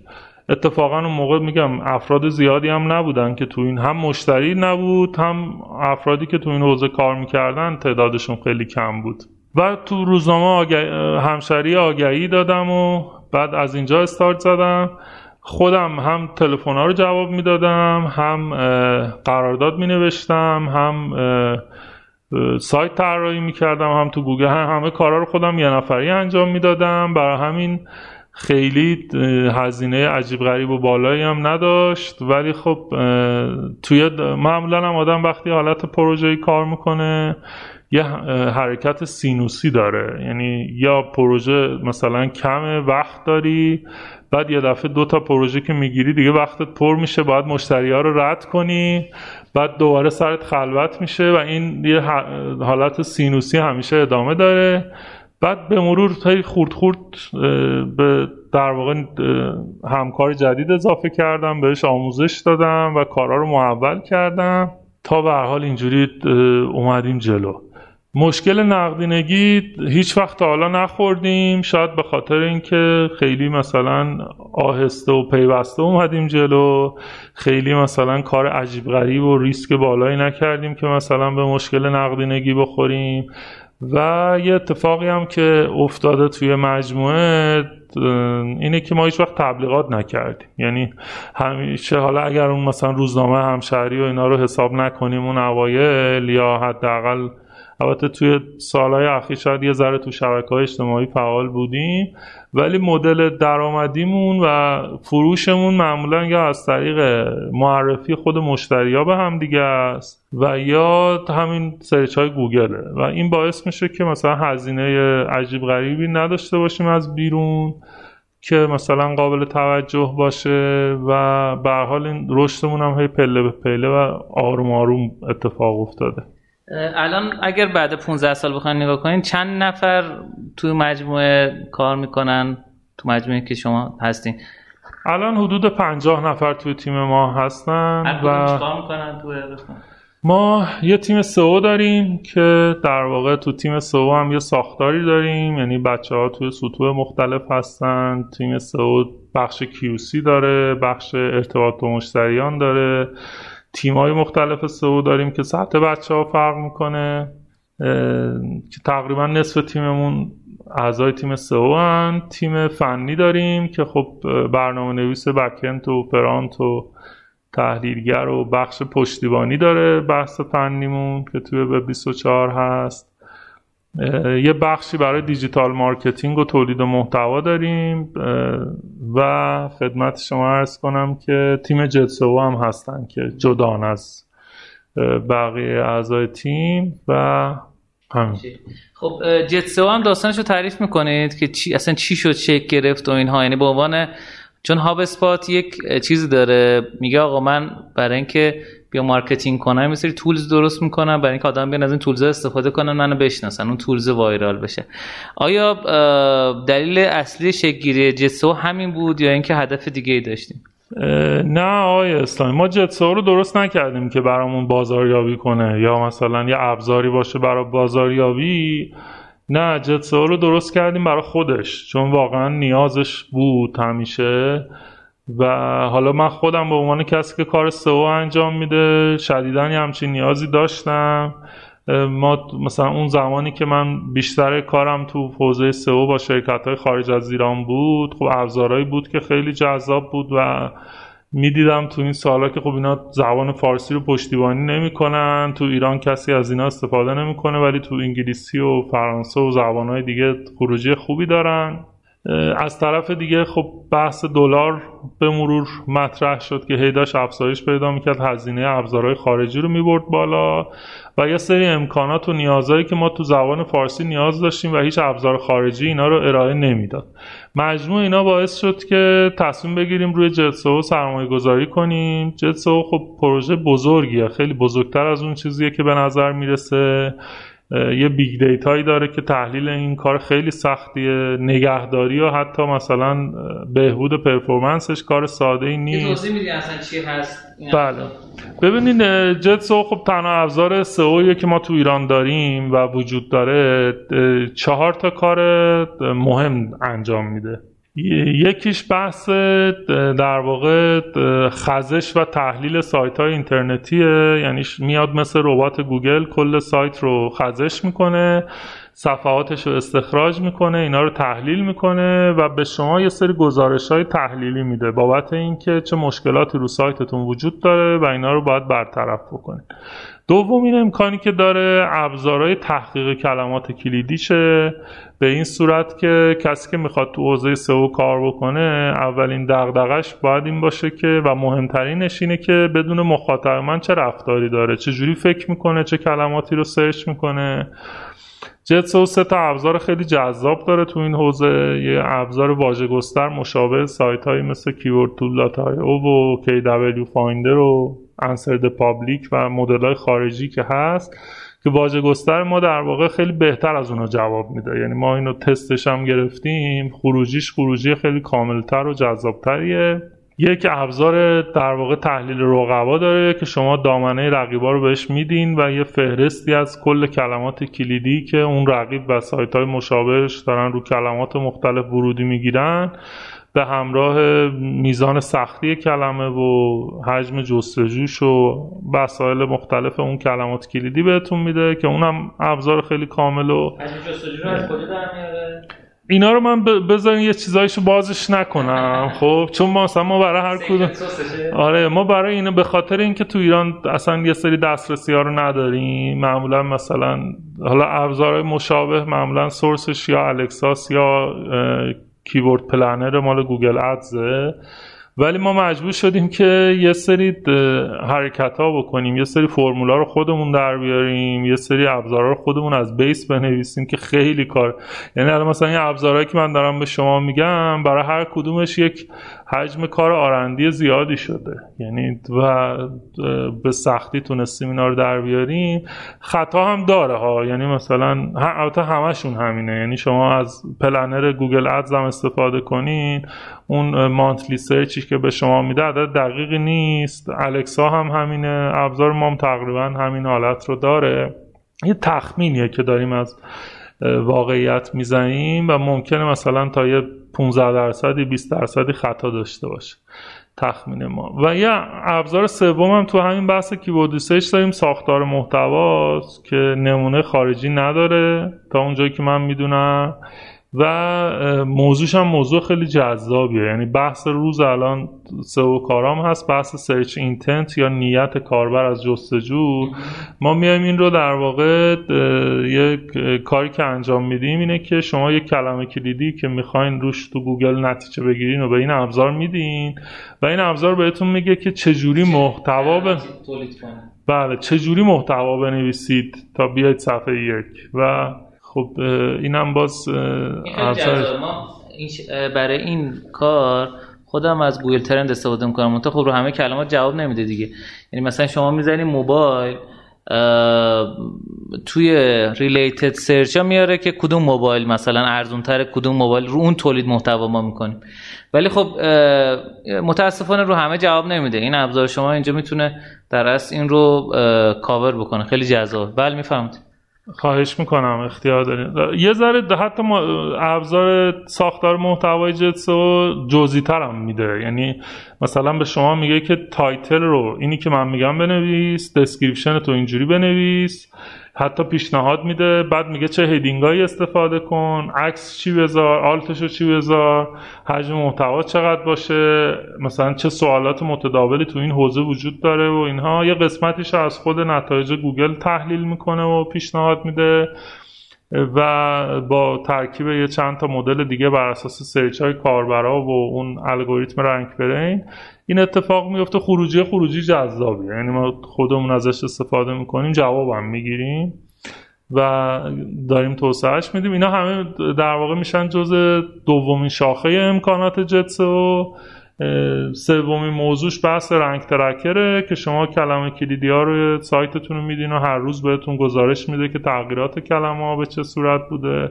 کل تغییرات کلمات مختلف تو ایران رو رصد می‌کنه و یه ابزار در واقع آب و هوای گوگل داره که شما می‌تونید تغییر الگوریتما رو متوجه بشی. که آقای نیل هم نیل هم این اضافه کرد به سایتش بله. دیگه. نیلپتل.com weather این اضافه کرد که امکانات جدیدم اضافه می‌کنه. من سایت ایشون رو خیلی دوست دارم تو حوزه سو یکی. ایشونه که آقای اسمش یادم رفت. اینی که مو ندارن برایندین آره. این دو نفر در از خیلی محتوای جذابی تولید می‌کنن تو حوزه سئو ولی خب انگلیسیه دیگه. برای کسایی که انگلیسی بلدن یه سوال شما الان خودتون دیگه ابزار دیگه استفاده نمی‌کنین؟ هم فقط ابزاری که دارین از JetSEO ه سوالتون سوال خوبیه. البته من چهارمیش هم بگم. چهارمین امکانات JetSEO هم تو بحث سرعت سایت یعنی کل صفحات سایت رو ما میایم از داخل خود ایران مطابق گزارش گوگل CrUX که Chrome User Experience یعنی الان گوگل تو کروم سایت ها رو load می‌کنه. فاکتورهای مختلف Core Web Vitals و مسائل اینا رو در میاره. performance و حالا TBT و FID و CLS و فاکتورهای دیگه. ما هم همین کار رو الان داریم تو ایران می‌کنیم و گزارش میدیم. یعنی قبل از اینکه گوگل بخواد سایت رو ازش خطا بگیره JetSEO می‌تونه که این امکان رو هم بده و این چهارمین امکانش. در مورد سوالی که کردین یه حالا من خودم یه فلسفه ای دارم و یه نگرشی توی سئو دارم. معمولا سئو کارا سه تا چیز رو دنبال می‌کنن. یکی الگوریتم های گوگل یکی رقباست و سومیش هم مخاطبه. من معتقدم که ما همیشه باید مخاطب رو دنبال بکنیم و یه قدم از همه جلوتر خواهیم بود تو این رقابت با رقبایی که داریم. ولی معمولا برای خیلی از سئو کارا شاید بیش از 90 درصدشون رقبا جذابتر دنبال کردنش. یعنی مخاطب و کاری ندارن و این اشتباهه. به نظر من اصلا اشتباه استراتژیکه که من هی, نگاه کنم ببینم رقیب چیکار کرد. ولی خب اکثر افراد براشون جذابه که رقبا رو دنبال کنن. البته ما تو جتسو دو تا امکان تو این حوزه داریم.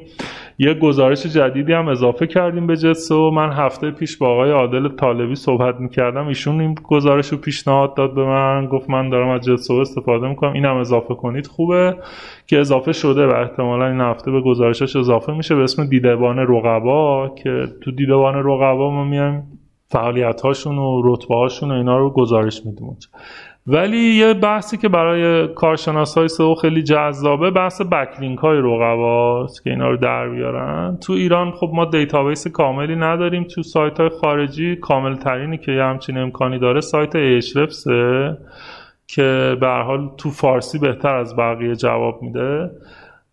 برای اینکه همچین اتفاقی بیفته شما یه database ی لازم دارین از شاید صدها میلیون رکورد backlink توی وب و لینک های توی وب که بتونین یه گزارش کاملی رو ارائه بدین. ما تقریبا از پاییز پارسال اواسط پاییز پارسال شروع کردیم و این database رو جلو بردیم. هنوز هم ادامه داره و این امکانش هنوز به JetSEO اضافه نشده چون که data هاش هنوز درست الان چند میلیون رکورد داریم ولی این کافی نیست برای اینکه بخوایم کل قضیه رو پوشش بدیم چون داده های رو واقعا یه حجم عجیب غریب و بسیار زیادیه حتی برای نگهداریش و performance ش داستانهای خودش رو داره. برای همین این یه بخشیه که تنها بخشیه که تو ابزارهای خارجی هست و الان تو JetSEO نیست. و ما شاید در آینده توی ماهای آینده همین امسال این رو ازش رونمایی بکنیم ولی حداقل این اتفاق از شهریور به بعد میفته. یعنی در پرانتز فرمودین که الان خودتون از ایشرف استفاده می‌کنین یعنی بخصوص بکلینک بله. الان شکلی. خب سوال بعدی که دارم خدمتتون اینه که یکی از مشکلاتی که خیلی از کارشناسای سئو دارن بحث قرارداده. یعنی اینکه واقعا نمی‌دونن چجوری باید قرارداد بنویسن. خیلی از مخاطبین الان به سمت حالا پرفورمنس رفتن و به سمت نتیجه گرایی رفتن. دوست دارن که آقا من می‌خوام بیام رو کلمه یک مثلا من خودم خیلی به عنوان حالا شاگرد شما البته خود من با این مخالفم. یعنی اصلا نمیشه رو چیزی که در حیطه اختیارات ما نیست بخوایم آدم تضمینی بده. ولی می‌خوام اینم از نگاه شما ببینیم که این یه قرارداد سئو خوب چه, چه جور قراردادیه؟ موضوع جالبیه آقای اسلامی. من خب چون همونطور که عرض کردم اولش با اون شرکت کانادایی کار می‌کردم.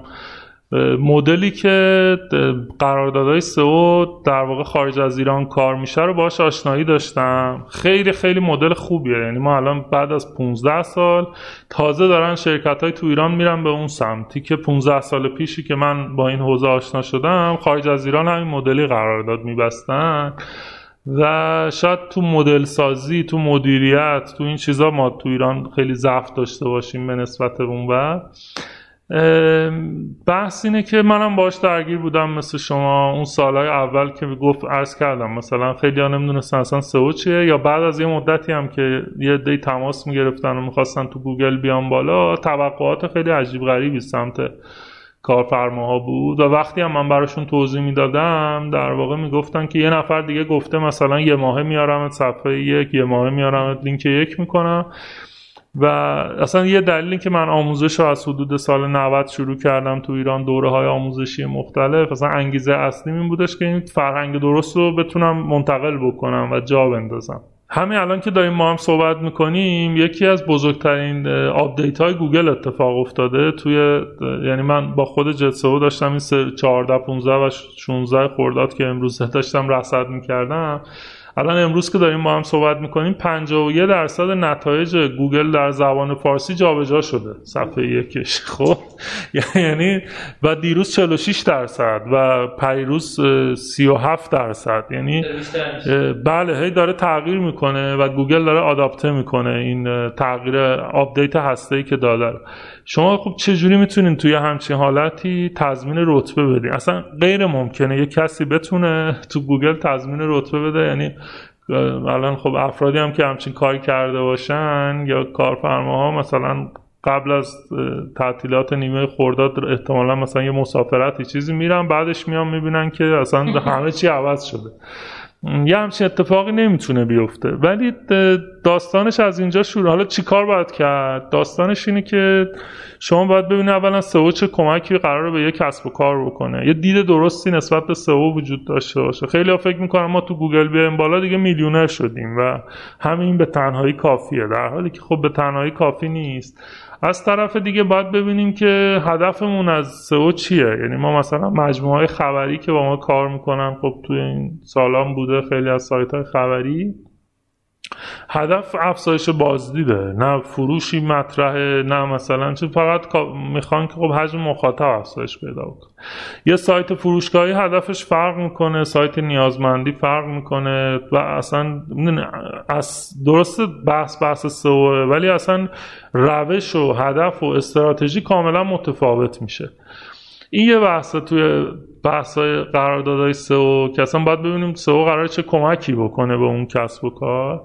و بعد وقتی بحث KPI میاد KPI رو باید از توی رتبه گذاشت کنار. یعنی باید ببینیم که خب مثلا یا می‌تونه رو ترافیک باشه. اصلا کلا تمرکز روی کلمات کلیدی محدود به نظر من اشتباهه. هر کسب و کاری تو هر حوزه ای می‌تونه که رو کیوردهای خیلی زیادی ورودی بگیره. چرا باید خودش رو محدود کنه؟ مثلا تو قرارداد ذکر بشه من روی این 5 تا کیورد می‌خوام بیام بالا من روی این 10 تا کیورد می‌خوام بیام بالا. این به نظر من کار کار اشتباهیه. خارج از ایران هم این اتفاق نمیفته KPI می‌تونه رو افزایش ترافیک باشه می‌تونه روی مثلا average position باشه می‌تونه مثلا روی keyword هایی باشه که در مجموع صفحه اول گوگل میان و اینجوری میشه سنجید که آیا اون شخص یا اون شرکت یا اون تیمی که داره کار سئو انجام میده داره توی مسیر درست حرکت می‌کنه یا نه. هیچ کدوم از اینا به تنهایی کافی نیست. یعنی شما باید اولا این رو بر اساس هدف مشخص بکنین بسته به حوزه سا... اون سایت و بعد بتونین که درست اندازه گیری بکنین. تو یه اتفاقی تو قراردادهای سئو در ایران میفته اینه که یه استاندارد مشخص نداره. هر کسی هر شرکتی یه مدلی قرارداد میبنده خروجیشون هم با هم متفاوته. بعضا هم این نارضایتی که بین مشتریا و کارشناسای سئو وجود داره دقیقا به خاطر اینه که یه تعریف مشخص و دقیق از نوع کار از اتفاقی که داره میفته ندارن. و محیطم دید درستی نسبت بهش ندارم. مثلا من یادم اون سالهای اول حالا خاطره که خیلی دارم یعنی تا دلتون بخواد ولی اون سالهای اول یه کارخونه کانکسی بود من رفته بودم و مدیرش میگفت من می‌خوام هر کی سرچ می‌کنه کانکس ده تا نتیجه اول گوگل منو نشون بده. بعد بلدی یا نه؟ اگه بلد نیستی وقت منو نگیر. که منم گفتم نه من بلد نیستم و خدافظ یعنی توقع وقتی یه چیز عجیب غریبی باشه و متاسفانه خیلی یا می‌دونن و قرارداد میبندن. یعنی میگن خب بذار حالا این قرارداد رو ببندیم. مشتریه نمی‌دونه ولی بذار مثلا یه پولی بیاد دستمون و اینا. یا خودشون هم نمی‌دونن و یه قول و یه وعده علکی و فریبامیزی میدن و بعد این خب دید خیلی ها رو نسبت به سئو خراب می‌کنه. حتی بوده توی کارشناسایی که الان دارن تو این حوزه کار می‌کنن به من میگن که ما تضمین میدیم. بعد میگیم اگه نشد مثلا 70 درصد پولو برمیگردونیم 60 درصد. بعد تو اون 30 درصده یا 40 درصده ما سودمون رو کردیم. بعد میگم خب ببین این چه منطقی شما دارید شما داری اعتبار خودتو خراب می‌کنی. یه قول علکی داری میدی زمان اون طرف مقابل رو داری هدر میدی. چرا یه چیزی که به حال مثلا می‌دونید یا میشه یا نمیشه یعنی یه چیز قطعی نیست. شما چرا داری مثلا قول میدی که در واقع چیز شه؟ و چون یه بحث شیرینی هم هست یعنی مثلا من کارفرما برام خیلی جذابه. یه نفر بیاد بگه آقا من تضمین می‌کنم که شما رو میارم رتبه یک می‌کنم. معمولا هم کارفرما به سمتش میرم و بعدا هم به حال سرشون به سنگ می‌خوره ولی متاسفانه این اتفاق هنوز هم داره تو ایران میفته خیلی بده خیلی عالی. با توجه به اینکه حالا طبق بررسی که ما انجام دادیم سئو بعد از گوگل ads بیشترین بازار داره تو فضا حالا digital marketing ایران. تو فکر کنم دنیا معمولا همینجوریه. با خب یه سری شرکت زیادی هستن دارن رو حوزه سئو تو ایران کار می‌کنن و خب بازارش بازار خیلی بزرگیه. ما مثلا چیزی که تخمینی که داریم یه عددی مثلا بین 100 تا 200 میلیارد تومان در سال داره هزینه برای سئو انجام میشه. حالا اگه بکلینک ها رو حساب نکنیم مثلا خب؟ نه که حالا به قول دوستمون دلال بکلینک یه چیزی که به نظر می‌رسه اینه که این روال این که آقا اصلا من با مشتری چجوری باید صحبت کنم؟ می‌دونم این یه چیزیه که شما ظرف مدت 15 سال بهش رسیدین. اصلا چجوری صحبت کنم؟ چجوری قرارداد بنویسم؟ کیو بذارم با اون صحبت کنه؟ اصلا چه چیزایی باید رعایت بکنم؟ خب یه قسمتی از دانش شما خب داخل جتسو هست دیگه. یعنی دوستان اگه بخوان بدونن که شما چه جوری نگاه می‌کنی به سایت می‌تونن من سایت جت سودا آیار برن ببینن شما چه چیزایی رو رعایت می‌کنین. چون الان ابزار غالبی که خودتون استفاده می‌کنین. اما اینکه م... همکاران دیگه مثلا طرف فکر کنید توی چه می‌دونم بوشهر داره کار می‌کنه یا داره مثلا چه می‌دونم توی اهواز داره کار می‌کنه و عملا مشتری اونا مشتری شما نیست دیگه. یعنی خیلی بازه بازه بزرگی. این آدمو چجوری به نظرتون یعنی شما به چه نقطه ای رسیدین که چجوری باید با مشتری صحبت کرد که مشتری هم به نتیجه برسه هم پروژه موفقیت آمیز بشه؟ یه چیزی که من همیشه آقای اسلامی برام جذاب بوده. یعنی خب از مثلا حوزه برنامه نویسی و اومدم تو سئو بعد الان از سئو خب رفتم یه سری نکات مدیریتی یاد گرفتم بتونم که مدیریت یاد گرفتم بازاریابی یاد گرفتم فروش یاد گرفتم و غیره. همیشه سعی کردم benchmark بکنم. یعنی مثلا یه موضوع توی حوزه دیگه بوده بعد من اینو در واقع بیارم و ازش توی حوزه دیگه استفاده کنم. مثلا من یادم تو حوزه content marketing بحث customer journey برای من خیلی جذاب بود. بعد فکر کردم این چقدر به درد سئو می‌خوره. چقدر من با, با همین مرحله awareness و consideration و decision می‌تونم keyword ا رو طبقه بندی کنم بعد search intent از توش در بیارم. این یه کاریه که ما مثلا 4 5 سال پیش انجام دادیم چقدر خوب روش نتیجه گرفتیم و الان داره تو دنیا بحث روزه و خیلی دارن ازش استفاده می‌کنن. یه موضوع تو حوزه مدیریت هست بهش میگن بلوغ سازمانی. یعنی شرکت ها رو میان توی پنج تا سطح قرار میدن و اندازه گیری می‌کنن که بلوغ سازمانی اون مجموعه چقدره. یه چیزی مثل مثلا سواد میمونه. مثلا شما وقتی می‌خوای که مثلا یه کلاسی در سطح دکترا داره درس میده هیچ وقت نمی‌تونی یه پسر دبستانی رو بشونی اونجا و مثلا توقع داشته باشی این اصلا حرف طرف مقابل رو بفهمه. من یه اعتقادی دارم از همین بحث بلوغ سازمانی به نظرم فقط و فقط سازمان و سازمانهایی می‌تونن با هم کار بکنن و افرادی می‌تونن با هم تعامل بکنن که بلوغ سازمانی یکسان داشته باشن. این اعتقاد من در مورد ازدواج هم دارم. یعنی فکر می‌کنم مثلا دو نفری که با هم ازدواج می‌کنن اگر با هم سنخیت داشته باشن می‌تونن خوشبخت بشن. هیچ فرقی نمی‌کنه. حالا سنخیت می‌تونه از نظر مذهبی و سطح خانواده و چیزهای مختلف باشه. حالا استثنا ممکنه به وجود بیاد ولی به هر حال باید این سنخیت وجود داشته باشه. یه کاری که ما خودمون انجام میدیم اینه که با جاهایی کار می‌کنیم که بلوغ سازمانیشون با ما همخونی داشته باشه تا جای ممکن. هر موقع هم که نداشته بعدا دیدیم که به مشکل خوردیم. یعنی مثلا این بود مثلا همین سطح توقع نادرست یا مثلا سئو یه کار کاملا بین رشته ایه یعنی شما مثلا خیلی آگهی ها رو من می‌بینم بعضا تو شبکه های اجتماعی مسخره می‌کنن. که مثلا طرف آگهی داده میگه آقا من یه منشی می‌خوام که سئو بلد باشه تولید محتوام بکنه تو اینستاگرام هم پست بذاره.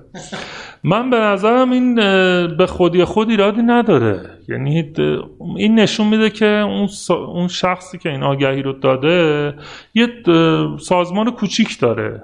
نمی‌تونه مثلا بره پنج نفر استخدام کنه.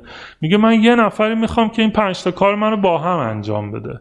و خب سطح بلوغش هنوز بزرگ نشده تو دوره کودکی اون سازمانه بنابراین خب لازمه یه نفر بره پنج تا کار رو با هم انجام بده. درسته اینا تخصصاش متفاوته ولی خب به حال سطح اون سازمان در این حده. وقتی شما با یه شرکت بزرگتر کار می‌کنید خب سئو می‌دونین دیگه. هم به محتوا برمیگرده هم به مسائل فنی برمیگرده هم به marketing هم به روابط عمومی و خیلی چیزا تو سئو دخیله. یعنی کسی هم که کار سئو می‌کنه اگر نتونه با اینا تعامل داشته باشه با این بخشا یا مثلا سایت می‌خوره زمین یا میره بالا و خارج از کنترلش خیلی از اتفاقا. تو سازمان های بزرگتر هر کدوم از اینا یه دپارتمان دارن یه مدیر دپارتمان دارن یه بخشی دارن که اون کار انجام میده.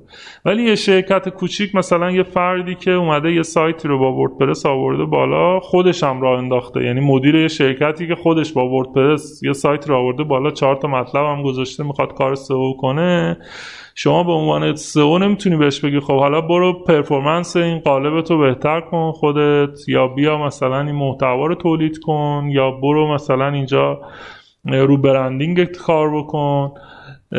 برنامه marketing چیه که ما بخوایم ازش مثلا تو سئو ببینیم چیکار می‌تونیم بکنیم؟ اصلا صحبت مشترکی نداریم. بنابراین من حالا تو یه جمله همه این صحبت که کردم خلاصه بگم من به نظرم اولین قدم اینه که تو هر سطحی که هستیم یعنی ممکنه من یه freelancer سئو باید برم در با سازمانهایی کار کنم که تو بلوغ خودم شاید مثلا من بلوغم یک به صورت فریلنسری اشکالی نداره منم یه بازار کاری دارم اتفاقا اونی که مثلا یه سایت وردپرس خودش رفته و آورده بالا اون می‌تونه یه مشتری باشه برای من. و من با اون می‌تونم تعامل کنم براش محتوا بنویسم ساختارش رو یه دستی بهش بکشونم و یه نتیجه اونجا می‌گیرم. اونم با خیال راحت با من کار می‌کنه و تو اون سطح بلوغ می‌تونه که این همکاری خوب باشه. ولی من اگه یه فریلنسرم نرم یه دفعه مثلا و نمی‌تونم برم مثلا یه پروژه سئو مال یه سایت مثلا چه می‌دونم با پربازدید ایرانو بگیرم برند بزرگ بگیرم. این باید این همخونیه وجود داشته باشه و فکر می‌کنم این بزرگترین اتفاقیه که تو همکاری سئو باید شکل بگیره. از طرفی هم خب خیلی خوبه که چه افرادی که حالا تو حوزه سئو کار می‌کنن چه خود سازمان ها سعی کنن که بلوغشون رو بیارن بالاتر. یعنی اطلاعات بیشتری کسب کنن تو این حوزه با مدلای روز و مدلای درستش آشنا بشن. و به حال این باعث میشه که به مرور بتونن رشد کنن و بزرگتر بشن دیگه در نهایت. تصمیم های درست هم بگیرن. یعنی فهمه شما اینه که بیشتر از همه به نگاه کنن که کدوم شرکت رو می‌خوان جذب بکنن.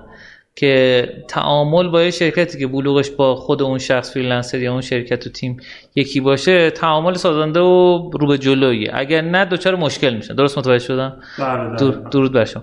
خب یه تیم سئو خوب باید چه آدمایی داخلش باشن؟ یعنی چه تخصصهایی باید داخلش وجود داشته باشه؟ این سوالتون خب یه جواب یکسان نداره. یعنی هر سازمانی یه مدلی ممکنه ساختارشو بچینه.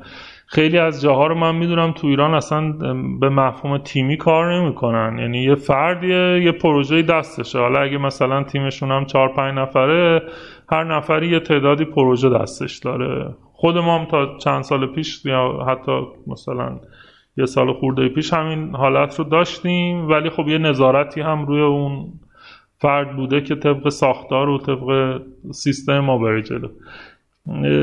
برای همین مدل ها خیلی متفاوته و فرق می‌کنه ولی حالا همونطور که گفتم ما تو تیممون الان یه ساختار متفاوتی داریم یعنی خود اعضای تیم سو نقش های مختلف توی تیم دارن و کمک می‌کنن در واقع به پروژه های مختلف و مثلا حالا یه رولی که می‌تونه خیلی مهم باشه بحث استراتژیه. یعنی استراتژیست سئو باید بدونه که بسته به منابعی که وجود داره چه برنامه ریزی رو باید بکنه که به حال سئو هم یه جور مبارزه و یه جور رقابته و توی رقابت بحث استراتژی خیلی مهمه. بحث مثلا یه موضوعی که تو ایران خیلی مخفول مونده و یه گپیه به نظر من گپ بزرگی هم هست بحث سئو تکنیکاله. یعنی من می‌بینم که برنامه نویسا اکثرا اطلاعاتی در مورد سئو ندارن.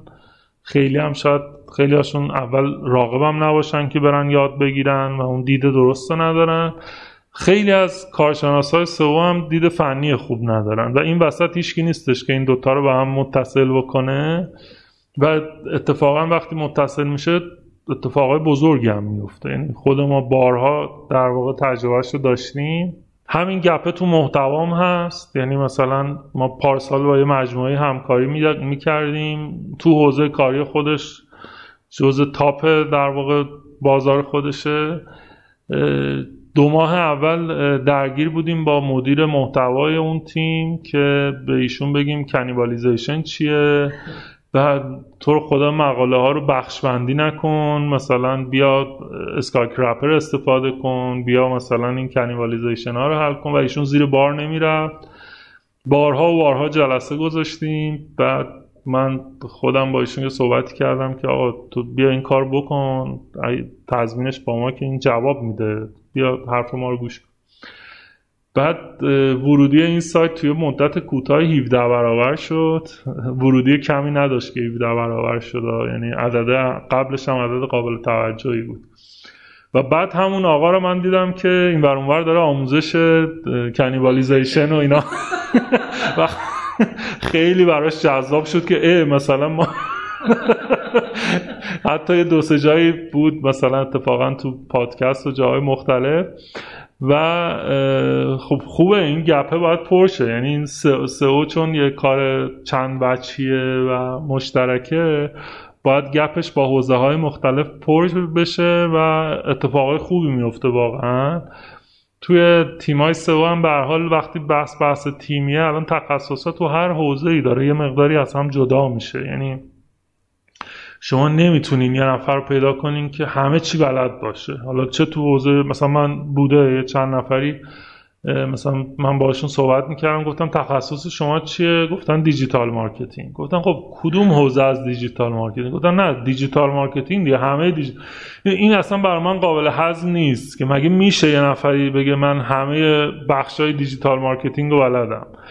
یا مثلا همه چی سئو رو من مسلطم. خیلی سخته می‌دونین؟ یا حداقل یه کسی که دو سال سه سال پنج سال سابقه کار داره به نظر من نمی‌تونی خیلی باید نابغه باشه یا خیلی باید سویچ کرده باشه تو کارهای مختلف که بتونه کل حوزه مثلا سئو رو مسلط بشه. که حالا به حال یه عده‌ای هستن دیگه حداقل میگن که ما همه رو بلدیم. ولی فکر می‌کنم تو کار تیمی این هم باید این گپ های بین محتوا روابط عمومی تکنیکال اینا پوشش داده بشه توسط افراد مختلف. همون نگاه کلی نگره باشه که مثلا ما بتونیم استراتژی مشخص بکنیم هدف گذاری بکنیم برنامه ریزی کنیم و این رو باید تو تیمای مختلف به این حالت بتونیم که ساختار بندی بکنیم. و به نظر من این اتفاق خوبیه که میفته البته که اون چیزی که تو عمل داره پیش میره یه تیم هست ولی هر نفر داره به صورت سولو و یه نفری خودش چند تا پروژه رو می‌بره جلو اکثرا تو ایران این اتفاق میفته درود بر شما. به عنوان سوال آخری که می‌خوام خدمتتون بپرسم اینه که آیا جتسو الان به درآمدزایی نقطه سر به سر اینا رسیده یا اینکه هنوز فاصله داره باشه جتسو به درآمدزایی رسیده فروش روزانش و تعداد اعضای جدیدی هم که بهش اضافه میشن از تصور خود من خیلی وقتا خیلی بهتره. چقدر حدودی.